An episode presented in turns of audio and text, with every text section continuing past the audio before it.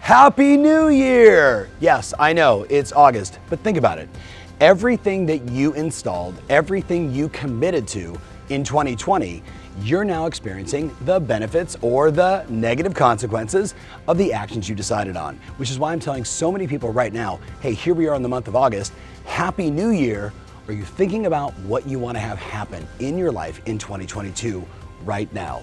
You and I both know that everything goes in 90 to 120 to 180 day cycles. So the things that I commit to today with my health and vitality, with my business, whether it's my marketing, my lead generation, my ability to attract more clients, my ability to serve more clients, everything I start installing today has an impact, positive or negative, in the following year. So happy new year. 2021 is over. What are you committed to in 2022?